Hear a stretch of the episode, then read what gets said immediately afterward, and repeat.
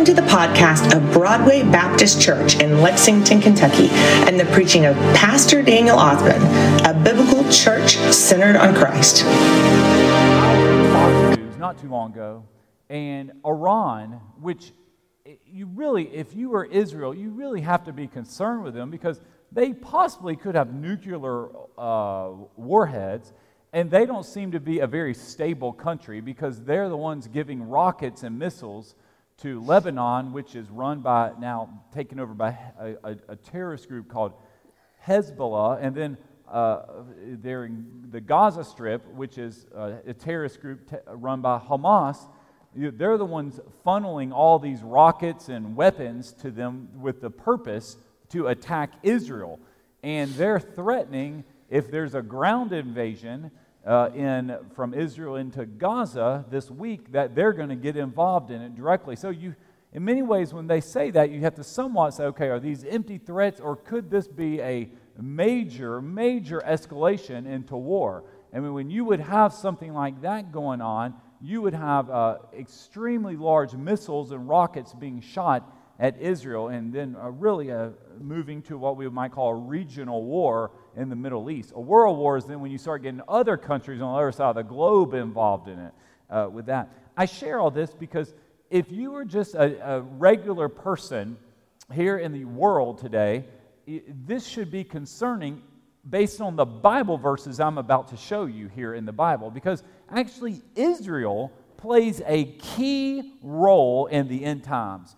And I'm going to preach a 45 minute sermon and the goal of this is when you walk out of this sanctuary tonight, I want you to be able to see in the scriptures about the Bible verses that say what will happen when uh, the really leading up to the return of Christ in the end times, and uh, also the role of the Antichrist. So there's actually quite a bit of scripture here, and I've got it all up on the screen, so hopefully you'll be able to read it right on the screen. But if you do have your Bible, you want to go ahead and pull out your Bibles. Because if I was an unbeliever, there is literally no better time for a lost person to get saved. I mean, we do not know when Jesus is going to come back, but we, uh, I would say, let's see, I just turned 45 this past week. Looking at war in the Middle East, in the past 45 years since I've been alive, this is probably the closest that uh, this past, what, eight days to I can see almost biblical prophecy being fulfilled because Israel the, the nation of Israel does have a role in the end times. We're going to see that. So, you know, I remember what, back 23 years ago, leading up to the year 2000, so many people talked about Y2K. The world was going to shut down. That month or two leading up, every single preacher, every single church, all it's about is end times this, end times this. But I want to tell you, these past week and a half or so, this has truly been a fulfillment or leading up to a fulfillment. Now, I could be totally wrong. This could fizzle out this week and it might be over. We have no idea. And then everybody just goes back to normal. You know, they did what they want to do. Israel felt like they killed enough terrorists, or this could uh, keep, keep escalating with that. But that being said, we as Bible believing Christians, uh, certainly we are very aware of watching headlines and being aware of what's going on, particularly the nation of Israel, particularly the Middle East. Uh, but we are also stake our hope in Jesus Christ. He is all we have, and even amidst all this uncertainty. And I want us as a church family, we need to be aware as Christians, and really this message tonight needs to be for the whole church, because if Iran gets involved in this war this week, you will see lost people, and you'll see thousands and thousands of people dying, but you could even see a revival occur. People will, the fear will start uh, paralyzing the world and people won't know what to do. And uh, next, next Sunday could be packed here at church if uh, there's a massive war this week. It will happen. I remember 9 11, and um, it drove people. It lasted about one, it lasted four weeks. That first Sunday, we at our home church in Alabama, we had to put chairs out. There were so many people, just packed. And by October of 20, 2001, it was totally back, it was back normal. Just, it was, you know, we had this big surge and then it just slowly came back to, to where it was. But we could certainly see that very soon with what's going on. with that. And uh, war certainly brings uncertainty in what we're going to see here. I want you to open up your Bibles, and you do want to turn your Bibles. Open up your Pew Bible, if you have one, to the book of Romans, because we're going to see Israel's place in the end times, the future of Israel, what is their role. They are God's chosen people. But the chosenness isn't for them to be extra special for the sake of being special. Remember, what, this was this morning's sermon. The reason they were chosen was because God chose Israel and chose the land of Israel. When I say Israel, I'm talking about the people. He, he called Abraham. And he, he chose a person to create a people group. And then he chose a, a land, which is the nation of Israel today. And that will be where his son Jesus is going to come into the world and be born into. That was the purpose of them being chosen. Ultimately, remember, our Jewish friends gave us two things. When it's all said and done, Judaism gave us two things Judaism gave us the Messiah and gave us the scriptures. Jews did a phenomenal job at preserving the Word of God. They are people of the book. Jews have memorized their, they call it the Hebrew Bible. We call it the Old Testament. And they know their, their Old Testament. Um, an Orthodox Jew would know it extremely well. And many of us Bible believing Christians, we can learn from their study habits and their desire to, to hide God's word in their hearts. These are people who, who have abandoned the covenant, who have rejected the Messiah, Jesus, yet they are still hiding the Old Testament in their heart. But we're going to see here in our Bibles in the book of Romans, Paul writes the reason why Jews do not believe in Jesus. And he says there's a partial hardening of their hearts. And that hardening is a result because they broke God's covenant, they rejected God's Messiah, and Jesus says, Well, fine, if that's how it's going to be, the Lord says, if you're going to just be that way, the gospel will advance and it will go out to the Gentiles. We are going to be in Romans chapter 11, and we're going to start there. We're going to start in verse 17. Now, if you're in my Wednesday night Romans class, which you all should be, uh, we're in chapter 6. So this is about in three, four months, we'll be covering this again. So you'll be hearing it again. But this is, this is the why of what God is doing with Israel. And then we're, after this, we're going to be looking at the passages of the Antichrist. And then I'm going to give you, I'm going to go ahead and tell you where we're going to go so you're aware. There's two key signs of the end times. If you turn on the news, there is a picture. In fact, go ahead and throw up the Dome of the Rock. I have a picture of it. That there is a Muslim mosque. That is built in the highest point in Jerusalem. It's called Mount Moriah. That there is was the temple of where Solomon built the very first temple. David wanted to build it, but God said no because he was a man of, of bloodshed. And Solomon built it. It got destroyed. God allowed the first temple, which was pure gold. Didn't look like that at all. There's very specific building plans in the book of First Kings about this. And then what happened from there, it, um, the Jews went into exile in Babylon, and they came back out of exile. And that's when they took the name Jews when they came back. About, uh, about 70, 100 years later, they came back and then they rebuilt this temple. This is called the Second Temple. And that was led under Ezra and Nehemiah. That's what those books are. Book of Esther is during that time. Book of Ezekiel is during that time. The exile is called a post exilic temple. It's the second temple. And that second temple is the one Jesus preached in. Then the Romans destroyed the second temple in 70 BC. There has never been a third temple built. But one day, if you turn on the news, and a wild rocket shoots over and hits Jerusalem, and that building there is destroyed. Just a wild rocket. Then um, some political events could happen. Right now, it, that is a Muslim mosque. That is the third most holy site in Islam.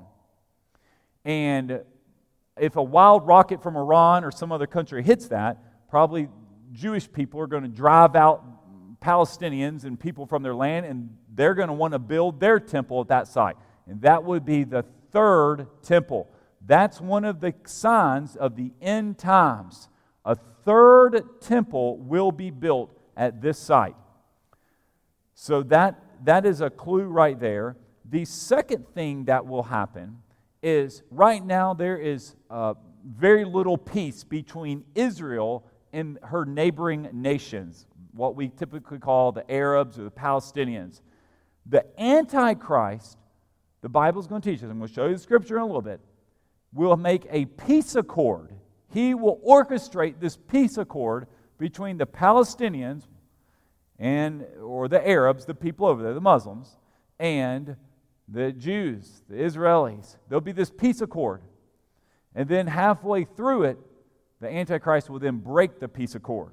So, you know, no, no politician's been able to broker this deal. Five years ago, Donald Trump promised the whole world he could negotiate the peace. Of, he, he wasn't able to do it. Bill Clinton tried the 1990s. He came close. He couldn't do it. The one who's going to do it is the Antichrist. Those are our two things. That building's going to be destroyed, temple's going to be built, and a peace accord will be orchestrated and conducted by the Antichrist uh, among these nations of Israel that keep fighting her.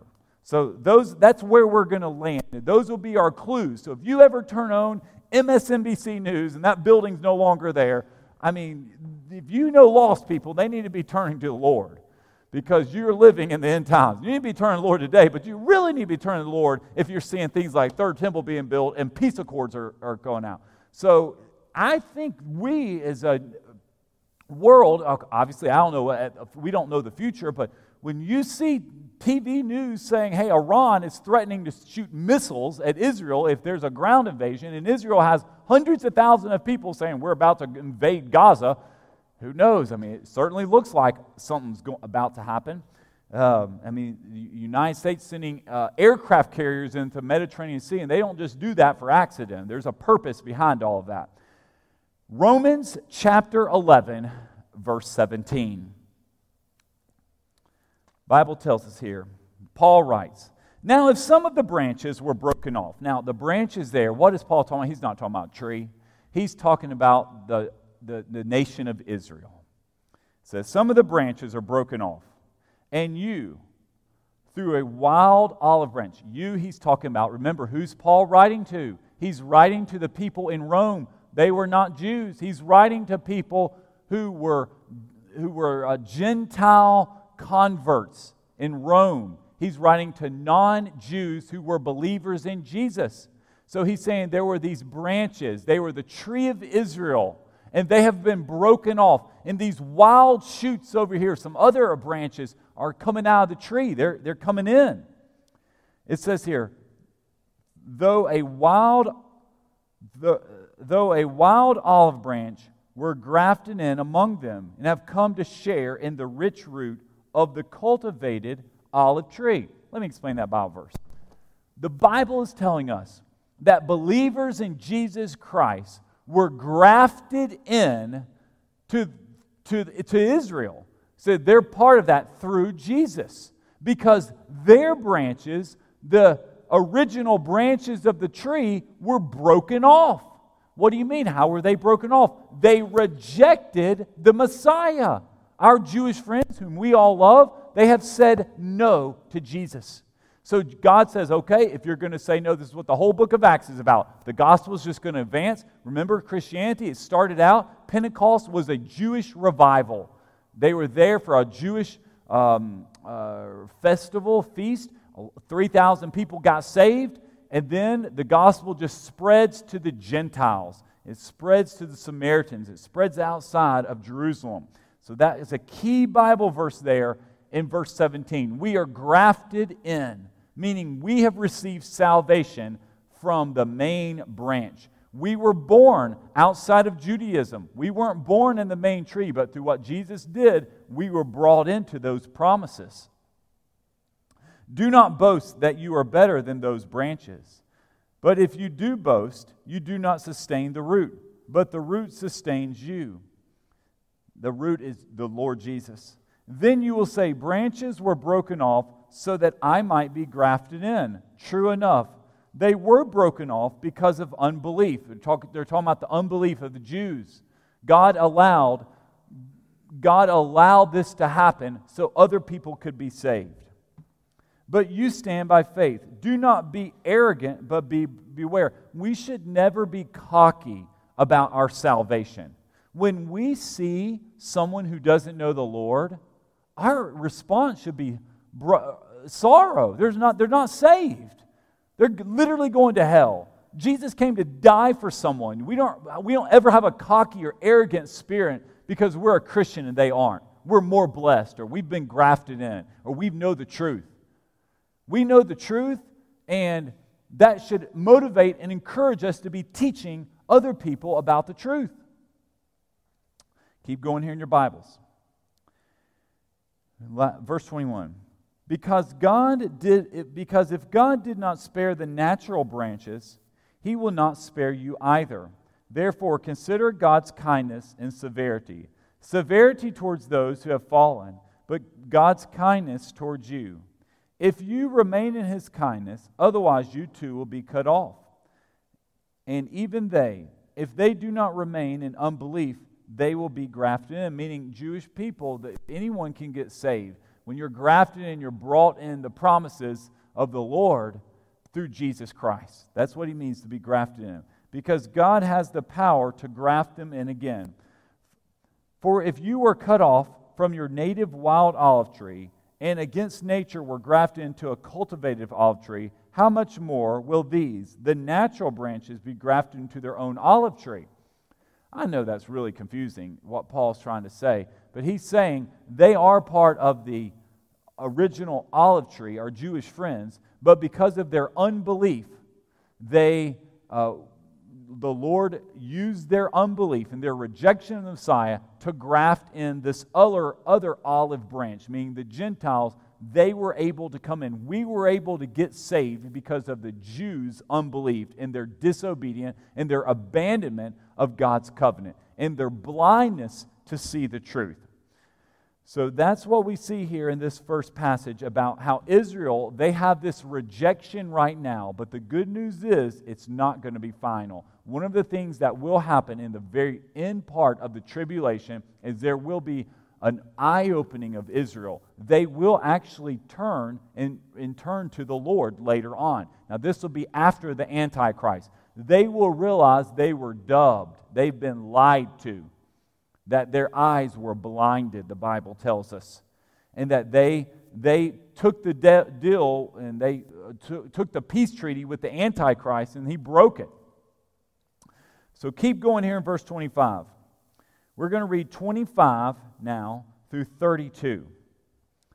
I don't want you to be ignorant about this mystery. And the Bible teaches us this is a mystery here, so we don't fully understand this. So when we read this scripture, when we read chapter 11, and we're wondering, what is God trying to say? I don't fully understand that. Well, we're not because it's a mystery. It's the workings of God. This is how God, how, how can God choose Israel, his chosen people, yet he blinded them to the truth of Jesus because of their disobedience in the Old Testament. And they murdered the prophets. They rejected his covenant. They totally neglected him, worshiped all the foreign idols and Baals of the time. He brings Jesus, their eyes were blinded to him. And this was all prophesied during the book of Isaiah because of their disobedience. Jesus condemns them and says, You are blind guides. You're a whitewashed tomb. You missed my visitation. And then he says, the gospel is going to go to these olive branches, these grafted in people.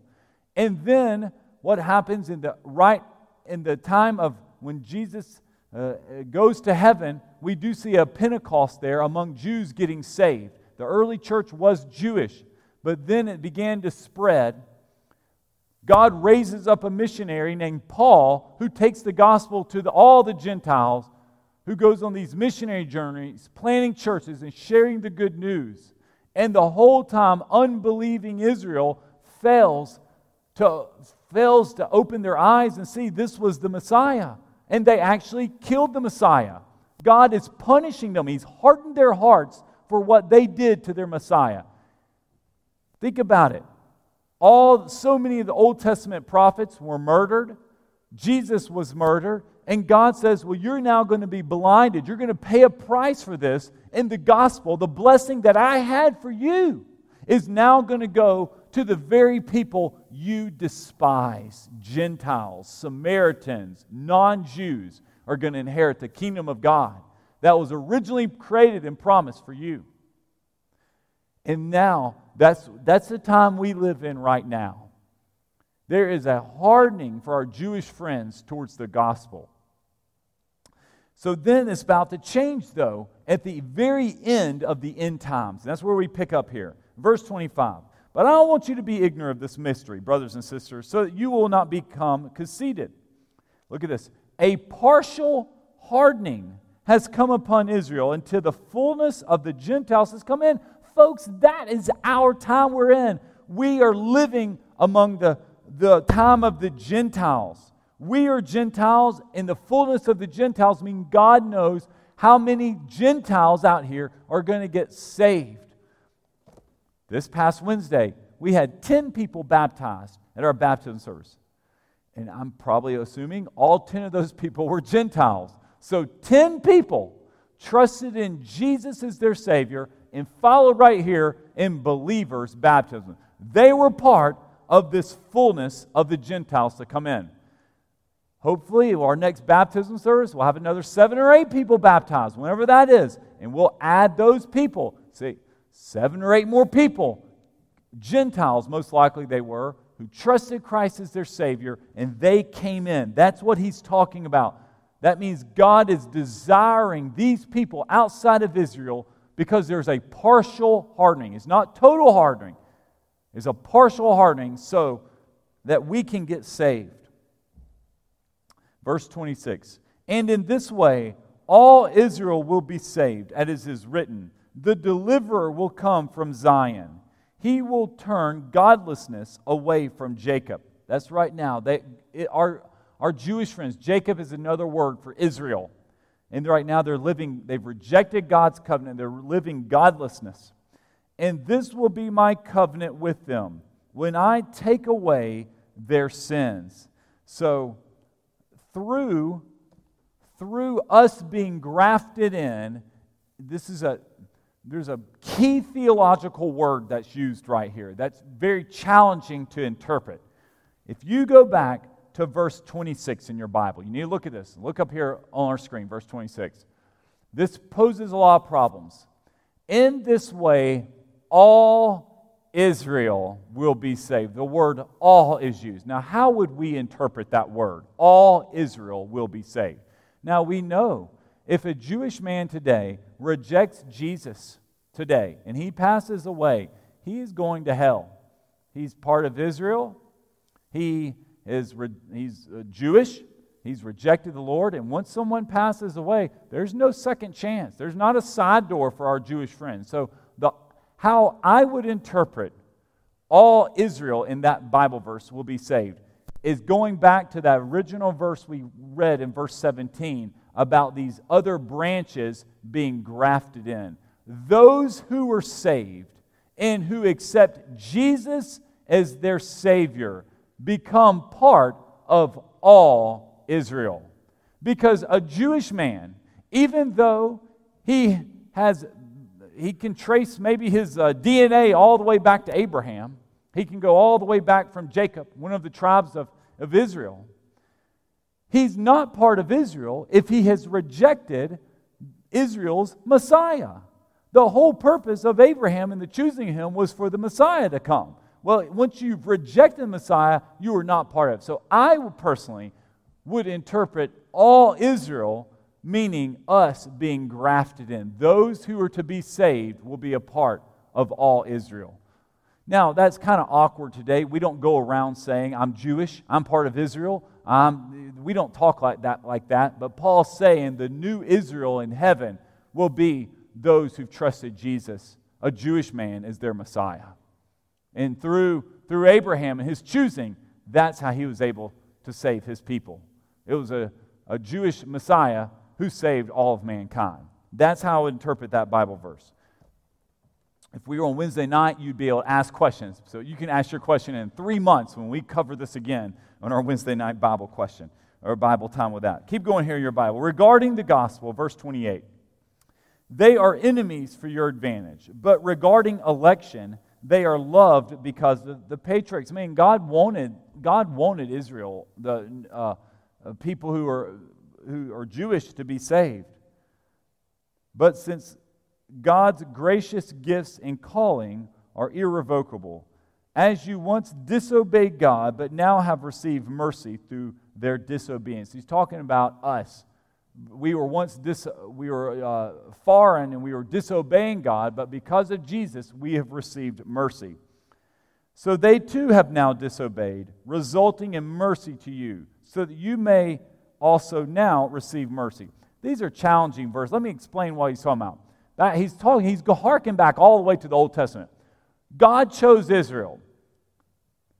We have Abraham, Isaac, and Jacob, and then Joseph, the patriarchs, Moses. These people believed God, and God credited it to him righteous. They were faithful to the Lord. They obeyed the covenant of the Lord. But after they received the Sinai covenant, the first thing they started doing is making a golden calf. They started abandoning the Lord. They started breaking the covenant that God made.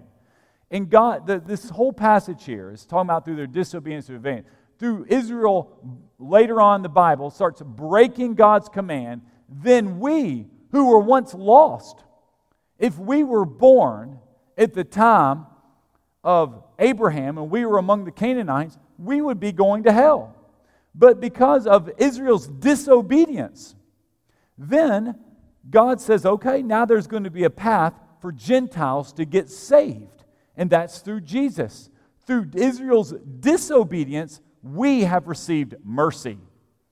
And then later on in the end times, Israel, they've received a hardening right now, a partial hardening, but there will be a time it will be restored for them, and they will have an opportunity, and they will see, because of what the Antichrist is going to do, they will turn to the Lord. We're going to see that in a little bit. Keep going here in your Bibles. Verse 32 For God has imprisoned all in the disobedience, so that he may have mercy on all. So it throughout the world history, God has provided both the Jews and the non Jews opportunities to get saved. And it was because of God's mercy. Both people groups, Jews and non Jews, receive God's mercy with, with this. All right, so turn over in your Bible now. We just read here uh, Romans chapter 11. I want to look at Matthew chapter 24 and see what Jesus says about this. Jesus speaks about this as well. In Matthew chapter 24, Jesus uh, laments over Jerusalem. And we're going to pick up in verse 15. Matthew 24 15. You want to follow along your Bible because this is about uh, possibly the times we're living in today what we saw in the book of Romans, Paul is explaining the hardening of the Jews and how we're able to get saved. Then the rest of the Bible, Paul gives us the theological framework of understanding Jews versus Gentiles and why God is letting these Jews uh, be so hard to the gospel. It's because they rejected the Messiah and they killed all the prophets and they rejected the Lord. And as a result of that, all these Gentiles, the fullness of the Gentiles, were able to sweep, sweep in. Well, Jesus is now going to give us some clues of what we need to be looking for during the end times. Verse 15. Actually, uh, before we read this, look up at your Bible to Matthew 23, verse 37. If you have your, this is why you need your Bible, and you want to see this. This totally applies to today. Jesus is sad over the city and the nation of Israel. This is his people. How sad would it be if you were the only Christian in your home and you had a home and you had a lot of brothers and sisters? Mom and dad didn't care about Jesus. Brother and sister, you invite them to church, they laugh at you. They purposely plan family events on a Sunday morning so you can't go to church. They give you a hard time if you start to tithe, saying, Why are you giving the church your money? Could you imagine living in a home where you were the only believer and just folks just gave you a hard time about it? They don't want you to talk about it. They don't want you to say a blessing. They don't want any religious stuff on the wall. It's just, it's hard. That's how Jesus felt. He is the promised Messiah among his people. And he goes to share the good news with them. He's there healing them. He's bring, making people come back from the dead, and they just they do not believe him. And he read this right here. Matthew 23, verse 37. You want to follow on your Bible. This is bonus material. Jerusalem, Jerusalem. This is why God rejected them. Who kills the prophets and stones those who sent her. Right there. That's why God rejected Israel. Jerusalem is the one who kills the prophets and stones those who sent to her. I mean, God sends a prophet for them to repent, and what do they do? Let's kill the prophet. We don't want to hear this message. That's today, do you know how you get killed? If you are proclaiming biblical truth, you're going to hit cancel culture. They don't want you talking about it, certain stuff on social media. They don't want you, they, they, they want people who are teaching biblical truth to become muted. They just, you need to be quiet. And that's what they did during messages that offend people, that teach truth, get silenced. That's what the devil does. They pour cold water on it. And the way you do that in Bible times, you kill the prophet. says, We don't want to listen to this guy. Let's behead him. That's what first thing Jesus does. He sees his wonderful city and he says, Jerusalem, Jerusalem, you're the one who kills the prophets, but most of all, Jerusalem kills Jesus. He had to die. How often I wanted to gather your children together as a hen gathers her chicks under her wings, but you were not willing. Jesus says, My own people who I came for, I wanted to gather you and see you all saved, but you weren't willing. How heartbroken is Jesus? He's the Messiah. These are his Jewish people, his relatives. Remember, remember when Jesus goes to Nazareth, his hometown, the guy spent 30, nearly 30 years in Nazareth. That's where he grew up. He goes there and preached. They, got, they tried to throw him off the cliff. They said, Who is this man? Who does he think he is?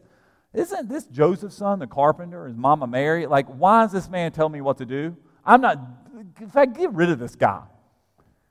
The very people, and the Bible actually says that because of their unbelief, Jesus could do very few miracles among them.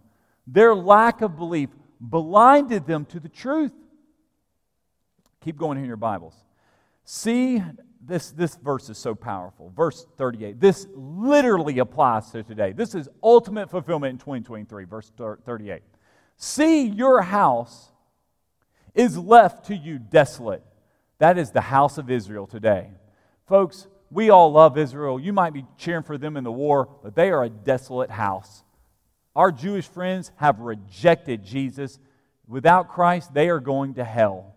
And this week, if nuclear or massive regional war breaks out, that means more people will die in eternity apart from Christ. That's what that means, both on the Palestinian, the Iranian, and the Israeli side. These are just lost people dying who do not know the Lord. And Jesus says, I have come, and your house is empty. The house of Israel my house, my people are desolate. For I tell you, you will not see me again until you say, Blessed is he who comes in the name of the Lord. And that there is reference to the second coming. That's what he's talking about. He says, when, when I come again, the second time, the second coming, you will, be, you will realize that who I really am. You're blinded right now but soon the entire world, Jesus says, Paul wrote, every single knee will bow at Jesus. They will realize Jesus is the Messiah. That was bonus material there, and that's the house of Israel today. They are desolate, and Jesus weeps over them. And I compare that. If you live in a family and you're the only believer, that is what Jesus felt like. His own people rejected the truth. He came for them, and they wanted nothing of it. So, you can, many ways, you can relate to Jesus because maybe you have a lot of lost people in your family and they just have no interest. And, and he says, I longed, I wanted to gather my chicks, I wanted my family to believe, but they didn't. This is why we never give up praying for our family. You, you know some grandkids or nephews or nieces that don't know the Lord, that refuse to go to church, that are right now partying or doing whatever? All right, keep going here in your Bible. Matthew chapter 24. This is the material we're at. Verse 15. Jesus here is now talking about the Great Tribulation. And this is the clue that we will look for. And we might not know always when the tribulations begin. Now, if you've been a Revelation Bible study, the tribulation could begin at the it begins with the rapture of the church. Or it could have began, depending on when Jesus, when we're taken away, at the end of the seven-year tribulation. That means we would be living through it. It could have began a week ago at a terrorist attack. We do not know when the tribulation began. Jesus tells us we don't know. But in verse 15 it says, So when you see the abomination of desolation, spoken of by the prophet Daniel, standing in the holy place. The holy place, let's go back. Where is the holy place at? There's only one holy place.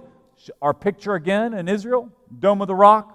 This is the Islamic holy place. This location, those steps won't be going up to a Muslim mosque. Those steps will be going up to a temple with the building plan in 1 Kings chapter 5, giving us exact dimensions of how to build the third temple. So Jesus says the clue we will know is you will see the abomination of desolation spoken in the prophet Daniel. Our next verse we're turning to is the prophet Daniel. And you will see uh, this person standing in the holy place. Then he stops and he says, Let the reader understand. Like, you just need to understand what I'm talking about. This is tricky. Then those in Judea must flee to the mountains. A man on the housetop must not come down to get things out of his house. A man in the field must not go back to get his coat. Woe to the pregnant women and nursing mothers in those days. Pray that your escape may not be in the winter or on the south, meaning there's going to be massive war. It's going to be awful. Like good, it's going to be terrible. Things aren't going to be good. For that at that time there will be a great distress. That word great distress can be translated great tribulation. This is the tribulation. One of the clues we will know we will be living in the tribulation is when the Antichrist is standing in this future temple that's going to be built at that location we just showed. So, and it says there, verse 21 For at that time there will be a great distress, the kind that hasn't taken place from the beginning of the world until now and will never again. If those days weren't cut short, no one would be saved. For those days will be cut short because of the elect. I believe what he's talking about being saved there, he's not talking about salvation. He's talking about every single person on earth will die. The second coming of Jesus will actually prevent the whole world from destroying everything in the world. Jesus' second coming will stop all of this. So, going back to verse 15, they, they, Jesus quotes the prophet Daniel, and he says, the abomination of desolation. So, whenever Jesus quotes something, we need to see what is he talking about. Let's turn in our Old Testament to the book of Daniel. Daniel chapter 9. So flip back in your Bible. It's up on the screen as well. You need to be fully aware of this. This here is Daniel chapter 9, verse 27. Daniel chapter 9 gives us a glimpse of the end times. Uh, Daniel chapter 7, if you remember, on Wednesday night, we covered it about a month ago he gives a, a, a, glimpse of all the major kingdoms of the world, including the future kingdom that's going to come, of the Antichrist kingdom. But then Daniel chapter 9 actually tells us uh, some information, knowledgeable information, about what's going to occur in these last seven years. And, uh, and he does this by talking about this 70 weeks of years. So there's this period of seven. Seven is a time of completeness in the Bible. But Jesus quotes Daniel chapter 9, verse 27. Jesus quotes it, we need to read it. And this here is not talking about the Messiah. This verse is actually talking about someone else. He's talking about the Antichrist. So let's read up here on the screen. He, we're picking up, this is actually the very last verse of chapter 9. He, meaning the Antichrist, will make a firm covenant with many for one week so that covenant is going to be the peace treaty. That's what he's talking about here. But in the middle of the week, this week we're talking about is not one week. He's, it's a period of seven years. And we know that from the book of Revelation. He will put a stop to sacrifice and offering. So if there's sacrifice and offerings going on, that meant the temple is going to be rebuilt. So the Antichrist will, will make an agreement with Israel and the surrounding people. Well, then, for some reason, halfway through this seven year period, break it off. And then stop sacrifice, stop the uh, sacrifice and offerings going on at the temple. And the abomination of desolation, this is why we know this is not Jesus we're talking about. The abomination of desolation is the Antichrist, will be on the wing of the temple until the decreed destruction is poured out on the desolator. So that there, the wing of temple. Do you remember when Jesus was tempted? It actually says the devil brought him up to that area of the temple. It's the corner of the temple. And what, what that means there, until the decreed destruction is poured out on the desolator, that's the latter part of the tribulation. And then ultimately, the Antichrist will be destroyed by Jesus. So, the abomination of desolation here, this verse is quoted by Jesus as a reference to the end times. The clues we get from this is number one, it will be uh, a, there will be a rebuilding of the um, temple there, uh, where it says he will put a stop to the sacrifice and offering. And then number two, it says he will make a firm covenant. That's a covenant with the Jewish people. That's the peace treaty. This man will somehow, or woman, whoever the Antichrist is, will negotiate this deal for peace for Israel. Now, you've got that there in your Bible. Our next scripture, and also our final scripture we're going to turn to, is going to be in Second Thessalonians 2. So, this is the last place you want to turn your Bible because Paul writes about this as well. Second Thessalonians 2, verses 3 and 4. This is also about the end times.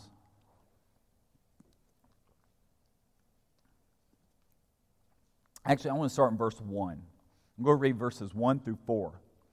This is about the Antichrist and what's going to lead up to this. This, Paul calls this abomination of desolation the man of lawlessness. He's a lawless man. He will appear very, at first, he'll come on the scene, he'll be a great negotiator. And he's going to make great deals, and Israel's going to fall for it. But then they will not, they will realize what will happen. And um, Israel here will recognize at the latter part of the tribulation that Jesus is the Messiah and then there will actually be a Jewish revival because we saw that there when we read, um, or I'm going to give you those scripture there. That's in Romans chapter 11, verses 25 through 32. We looked at. But this is going to lead up to that. So look in your you're, you're in Second Thessalonians chapter 2, verse 1. Now concerning the coming of our Lord Jesus Christ and our being gathered to him. We ask you, brothers and sisters, do not be easily upset or troubled, either by prophecy or by message or by the letter supposedly from us, alleging that the day of the Lord has come. So, I mean, the day of the Lord has not come. Uh, Paul is saying, no matter what happens, we don't live in fear. Uh, we're told in the Bible to fear not. We, our trust, fear means we don't trust God. We trust God with everything. Uh, no matter what happens, we've trusted the Lord. There's nothing else. Fear, we can't change anything or do anything through fear. That's a lack of trust. And we don't need to believe that maybe Jesus has forgotten about us or times are getting really bad, and they might be getting really bad, but God is in total control no matter what happens this next week or two. Look now here at verse 3. Don't let anyone deceive you in any way. So, Paul prefaces that statement. Be careful. Don't, don't fall for this. Don't be deceived because there's going to be a lot of deception right now, our friends in Gaza have been deceived. Uh, many of those folks believe Israel just wants to kill all of them and won't let them leave and just will, we're going to bomb them, kill a million people. And they've, they've been lied to, they've been deceived, they've received bad information. Don't let anyone you be deceived. For in that day, for the day will not come unless the apostasy comes first, and the man of lawlessness is revealed. Do you know what the apostasy is? That's the falling away. We had 31 people here at our count. Do you know the church I grew up in on Sunday nights? That was a larger church. On a Sunday night service, there were hundreds of people. You would see deacons, you would see uh, lots of folks here, you would see uh, people walking the aisle. Sunday night church was actually more well attended Wednesday. It used to be it would go Sunday morning, Sunday night, and then the low service would be Wednesday night. Nowadays, at least at Broadway, it's Sunday morning, then Wednesday night is number two, then the low service is Sunday night. The apostasy, one of the signs of the end times, is the falling away. Now, the falling away involves two things. Falling away means people are going to get busy and they're going to be blinded to the truth. Social media, TikTok, Instagram, it will brainwash people. And what happens, instead of reading the Word of God and spending time in prayer and praying for people to get saved, they're watching pointless memes on the internet, which serves no purpose whatsoever. Just wasting time. That's how the devil uh, serves, uh, makes people apostates. He neutralizes them into being totally inactive for the kingdom of God. And we are surrounded by that all around us. So that's the first way. People who used to go to church four out of four Sundays a month go two out of four Sundays because they're busy doing other things. And there's lots of other things to do in this world. And then the other way the apostasy is going to occur is people who used to preach the Bible and how Jesus is the only way and how this is the Word of God and how a man's a man, a woman's a woman, and that only a man can marry a woman and that only through Jesus people are saved. They all of a sudden will change their doctrine. They no longer treat, preach and teach biblical truth. So you will see apostasy happen in two ways. People will just get busy and drop out of church. That's why, folks, we are always doing outreach. When Ronnie Hill was saying, he says his biggest challenge, do you know his biggest problem? Is actually getting in front of lost people. It is so difficult. The devil will prevent any possible way, because he has the gift of an evangelist, any possible way from him to present the good news, to teaching people how to be saved. The devil will truly delay flights, cars will break down, said, churches catch on fire, anything, odd things happen just for that very purpose. And for us, we have to be aware. Our life should always be one of constantly rem- remembering there's lost people, there's outreach that needs to occur. These teenagers need to be saved. I attended the uh, Welcome to Broadway luncheon this afternoon at 12:15. We have college students here at our church that are on fire for Jesus. They're standing up at the luncheon proudly raising their hands and say, Hey, we just got baptized on Wednesday. Well, a whole table full of them. They're proud of their faith. That is what you need. You want people who are bold in their faith. Our faith should not dwindle out and die out and go to the ground. No, we, we live, apostasy is going to happen. It's already here. Churches close their doors and they become loft apartments. They become bars. They become restaurants. They get bulldozed and become a car lot, whatever. It's just, there's not preaching the gospel. People, Christians, get too busy, they're distracted, and they don't realize how quickly their life just passes away. And all that matters is people getting saved. Folks, nothing else matters. We bring nothing to heaven. You could die $2 million in debt and go to heaven.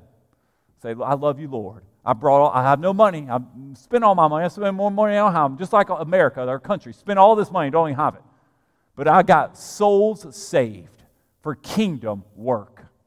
We live for the Lord. And that, that will happen. People get distracted on other things, or they just, that the Word of God, they literally changed it. That's what we call a liberal church.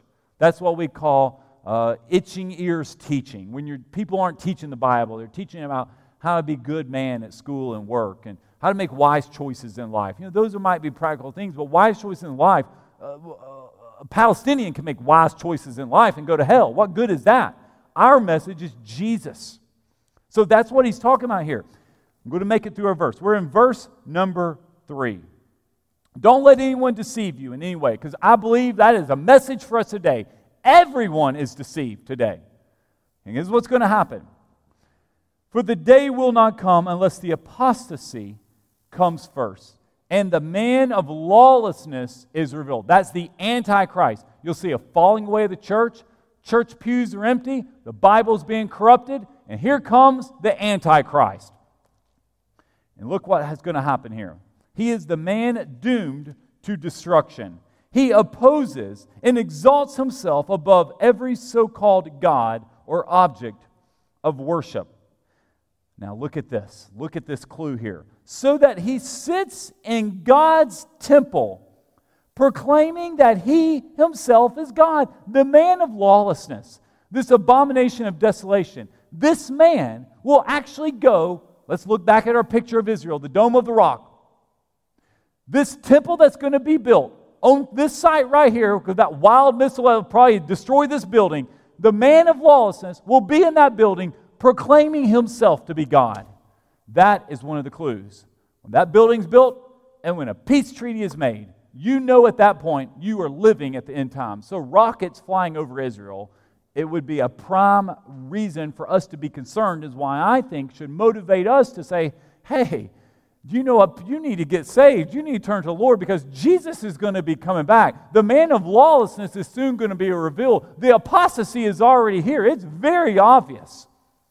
Very few people know the Lord in our wonderful city. This is a lost town. Churches are empty. They're, they're few, and a lot of them just don't even believe the Bible anymore. And this should motivate us and encourage us when we turn on our TV, when we see the news, when we see whatever is going to happen this week, we're reminded of biblical truth. Now, I have, I have these last things here. I have these graphics I made. I almost should email this out to you or put on my Wednesday night handout. What will happen at the end times? Do y'all have that graphic? What will happen at the end times? These are, these are things. So we'll stop right there and then we'll look at the second one. Here's what to look at Antichrist will lead a peace treaty with Daniel or, or with Israel. I'll put this on my Wednesday night handout, then you have it because I have to put the Bible verses with it. So that's number one. Look for the peace treaty. Uh, Antichrist will negotiate. Number two, the Jewish temple. This will be the third temple, by the way. It will be rebuilt in Jerusalem at the location of the Temple Mount. That's the exact location, highest point in Jerusalem, at the current Dome of the Rock. Those are what will happen to Israel at the end times. We want to be looking for that in the news. The next thing here consequences. Here's what will happen. Here's our consequence. Next slide. This is what will result of that. Number one, the Antichrist will break his commitment with Israel, and worldwide persecution of the Jews will result. This will occur in the latter part of the tribulation because the Jews will realize we were dubbed. We believed this man could have a peace treaty. Now he's standing in our temple declaring himself to be God. What on earth? That's what the Bible says this man will do that. And then well, the latter part of the tribulation, we will see Israel. These are, these are people who are Jews uh, uh, uh, through DNA will recognize Jesus is their Messiah. There will be a Jewish revival. And that's that passage, Romans chapter 11, verses 25 and 32. And, and um, oh, we will get to that uh, on Wednesday night and talk about that Jewish revival. And then, as well Zechariah talks about how at the very end of the end times, after the Antichrist, that partial hardening of their eyes will be torn apart, and many Jews will actually get saved. The Bible teaches. The book of Revelation also talks about this, uh, and how Jews are going to turn to the Lord. So, what do we do about this? We are encouraged to do several things. We do need to pray for the peace of Israel. Bible tells us to do that. They are constantly a people at war and at battle, and it will continue. Secondly, we, our focus needs to be leading people and pointing people to Jesus. There are lost people who need to know to Jesus. And I want to tell you, if this war this week, because I might not see some of you until Wednesday or Sunday again, if this war continues to escalate, you need to be reminded you have family who and friends and people you go to school and work with they will be very frightened. They won't know. And that provides you with an opportunity to share the good news. God i thank you so much for your word. Lord i pray this message here about the future of israel and which is ultimately a future of the end times and what you're going to do will lead us to being motivated to pray for israel lord we do pray for our israeli friends who are getting um, dealing with missiles flying over their heads. And Lord, we pray for the people in Gaza as they're getting bombed and the fallout from terrorism. And Lord, we pray for Iran that they won't get involved. And these other terrorist groups, Lord, we pray for the Palestinians. Lord, there's so much uncertainty going on. uh, and so much confusion and so much uh, bombardment of information uh, when you read about and hear about these events. All we know is, Lord, through your Son Jesus, people are saved. And I pray that our focus will solely be on that. We thank you that we are very aware and knowledgeable of what, who, of what you are and what you've done. And thank you for choosing Abraham with the ultimate redemption plan for your son Jesus to die for us. Lord, this invitation, we conclude this service that if we want to respond, that we are not ever bashful, we are bold in our response to you. In Jesus' name we pray. Amen. We're going to stand together. We're going to close our invitation. Dave is going to lead us in a song. I'll be standing down front, and we're going to sing.